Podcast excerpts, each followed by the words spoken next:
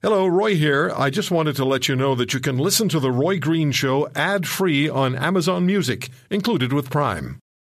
You mess with the You bull, mess with the bull. you get the horns. You get the horns. The Roy Green Show on the Corus Radio Network.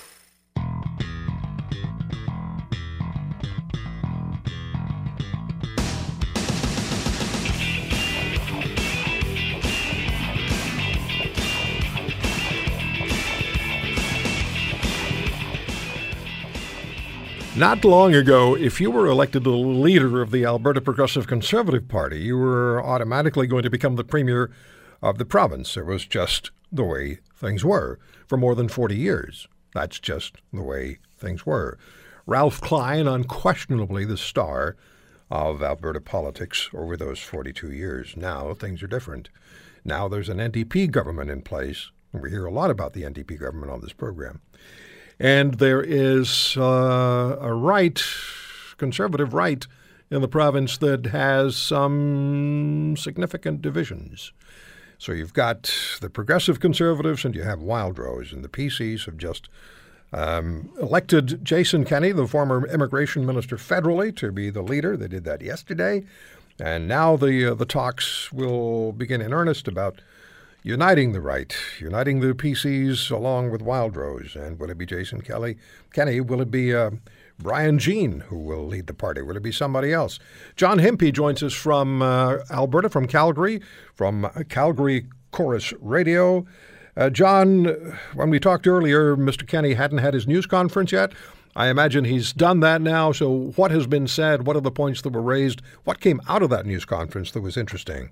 Well, uh, let's let's start with something that wasn't necessarily said at first, but uh, you know I pointed it out to Mr. Kenney. I, I said to him, you know, sir, you're you're standing behind a lectern that's the same kind of lectern you used during this leadership campaign. In fact, it is you know the same signage. There's no, it wasn't a PC Alberta lectern. It was a Unite Alberta, uh, Jason Kenney, and oh by the way, text this number kind of uh, lectern. And um, he said, yeah, the the job isn't done basically uh, because that that's really the next step. He he, he may be the leader of the PCs, but that's not where this thing ends. It continues on tomorrow when he meets with Brian Jean uh, to to start talking about things. Um, they're starting to talk about timelines as to when they can get uh, you know people in to start negotiating some sort of form of unity on the right. So the wheels are now in motion, but this is just step one of what's going to be many steps, and ultimately, if all the planets align, uh, another leadership campaign. What's the relationship like between Jason Kenney and Brian Jean? You know, I, I don't know. Uh, I, I can't really tell that to you.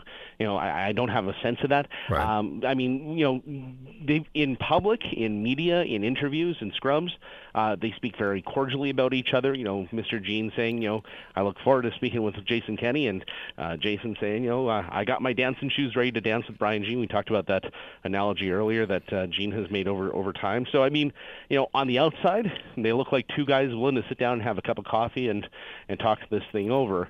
Uh, behind the scenes, it's hard to say. So, to the people of Alberta, how important is the fact uh, that the right will merge? How important is it there's going to be a conservative party, whether that's what it's actually called or not called, I, I don't know. But uh, how important is it to the people of Alberta that there's one conservative party?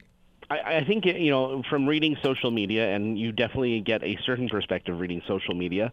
I think there are uh, many people who spent those 20 years uh, through uh, roughly 20 years through uh, with Ralph Klein as uh, as leader, and, and the time afterwards, and they miss those times right now. And so I think there's a lot of people who've kind of grown up in Alberta, have lived that Alberta experience, that say what's going on right now in our province is really foreign to us. This is a province that hasn't known anything really other than the progressive conservatives for 40 years. So Right.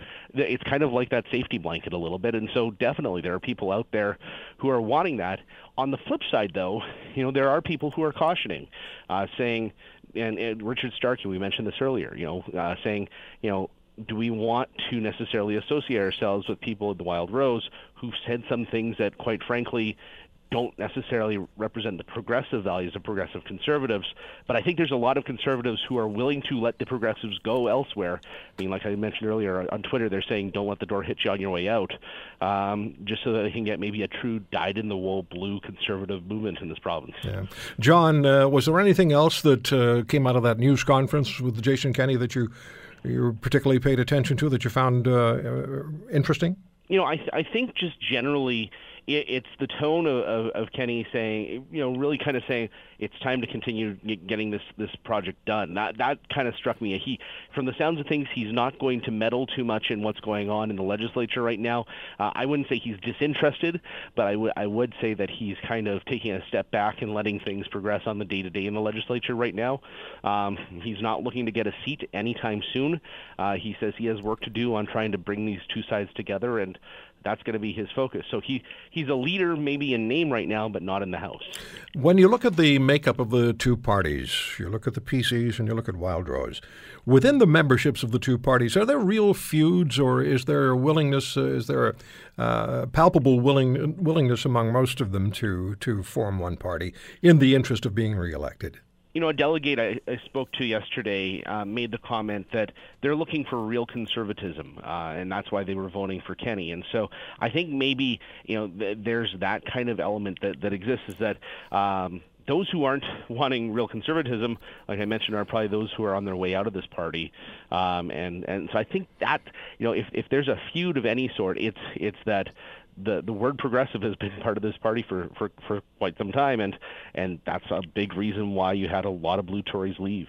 What comes out of those first meetings between Jason Kenney and Brian Jean is going to be really important.